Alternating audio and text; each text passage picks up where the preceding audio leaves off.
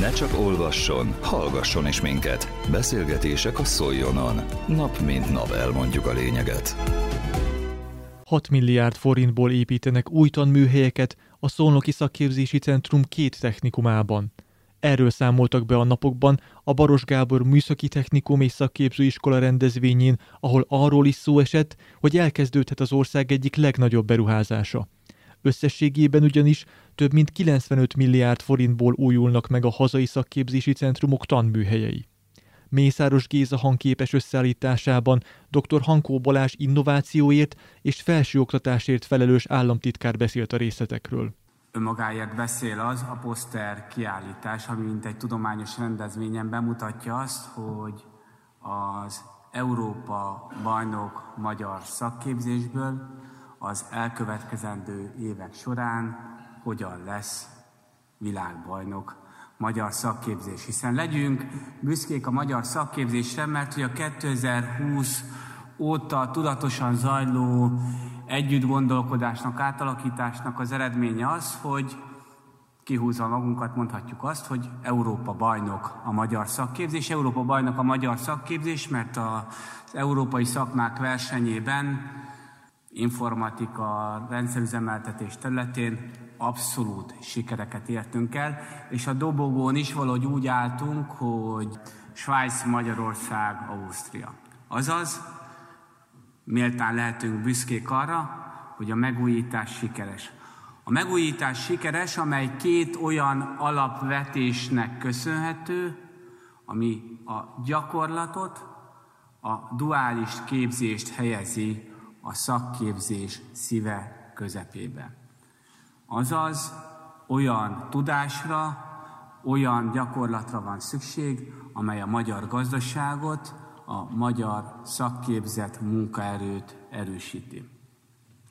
A másik kulcsa a megújított szakképzésnek az volt, hogy egyszerre biztosít szakmát, megélhetést, érettségit, és igen, az egyetemre való tovább lépést is. Hiszen pont tavaly ősszel fogadta az, az országgyűlés azt a módosítást, amely értelmében a legjobbak a szakképzésből, akik tovább akarnak menni az egyetemre, már a szakképzés utolsó évében is előzetes jogviszonyba kerülhetnek az egyetemmel.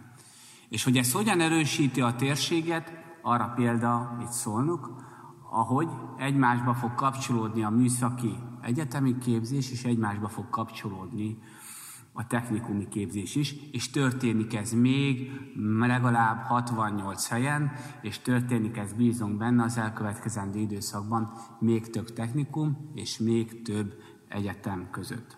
Szóval Európa bajnok szakképzés, megújított, gyakorlatorientált képzés, amely munkaerőpiaci igényeket szolgálja ki, úgy, hogy ebben a kor igényeivel szolgál mind digitalizáció, mind informatika, mind minden más területen. De hogyan leszünk 2030-ra világbajnokok? Hát úgy, hogy tovább folytatjuk a fejlesztést, amely fejlesztés három pilléren kell, hogy álljon. Sokat beszélünk arról, hogy a mindennapokban a digitalizáció hat ránk. Éppen ezért az elmúlt év végéig több mint 700 digitális tananyag készült el a szakképzés keretei között. Ebből 200 közismereti és több mint 500, ami szakmai ismereti digitalizációs képzést és digitális tananyagfejlesztés jelent. Ez persze nem jelenti azt, hogy a mindennapok praktikumára nincs szükség, de kiegészíti mindazt, amit a modern kor megkíván tőlünk. Hiszen robotika, informatika, technológia, mehatronika, és mehetnék tovább. Milyen jó, hogy pont ezekben a képzésekben arany, ezüst és bronzérvekkel büszkélkedhetnek a magyar kiváló diákok és az őket fölkészítő oktatók. A másik pillér, ami szintén a fejlesztés irányába hat, az a történelmi bérfejlesztés, amely most már a szakképzésben lévő oktatóknál is ott van, hiszen Átlagosan több mint 32%-kal nőtt a szakképzésben oktatók béra. Igaz, ezt nem Brüsszel biztosította, hanem a magyar költségvetés a 60 milliárdjával, de 2020 óta a magyar szakképzésben lévő oktatók bére megduplázódott. Versenyképes bér, versenyképes fizetés, versenyképes oktatás. És mi lehet hát a harmadik pillér, ami a világbajnokság irányába vezet minket, ez pedig nem más, mint a 21. századi szakképzőiskolák.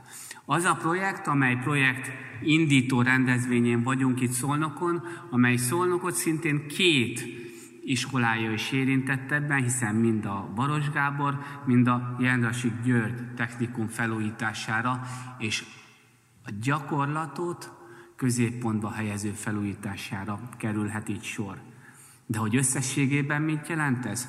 18 szakképző centrum, 31 intézménye, 34 helyszínén, az építési 53 milliárdos beruházáson túl még összességében közel 96 milliárd forintnyi fejlesztés az, amit a 21. századi szakképző iskolákra fordítunk.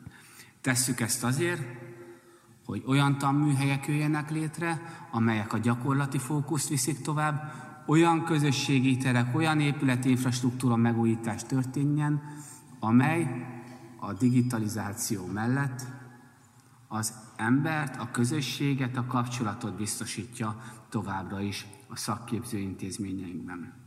Itt Szolnokon 6 milliárd forintból újulhat meg ezen két intézmény, 6 milliárd forintból újulhat meg úgy, hogy olyan képzéseknek nyílik további gyakorlótér, ami a gazdaság tovább erősítése szempontjából lényeges.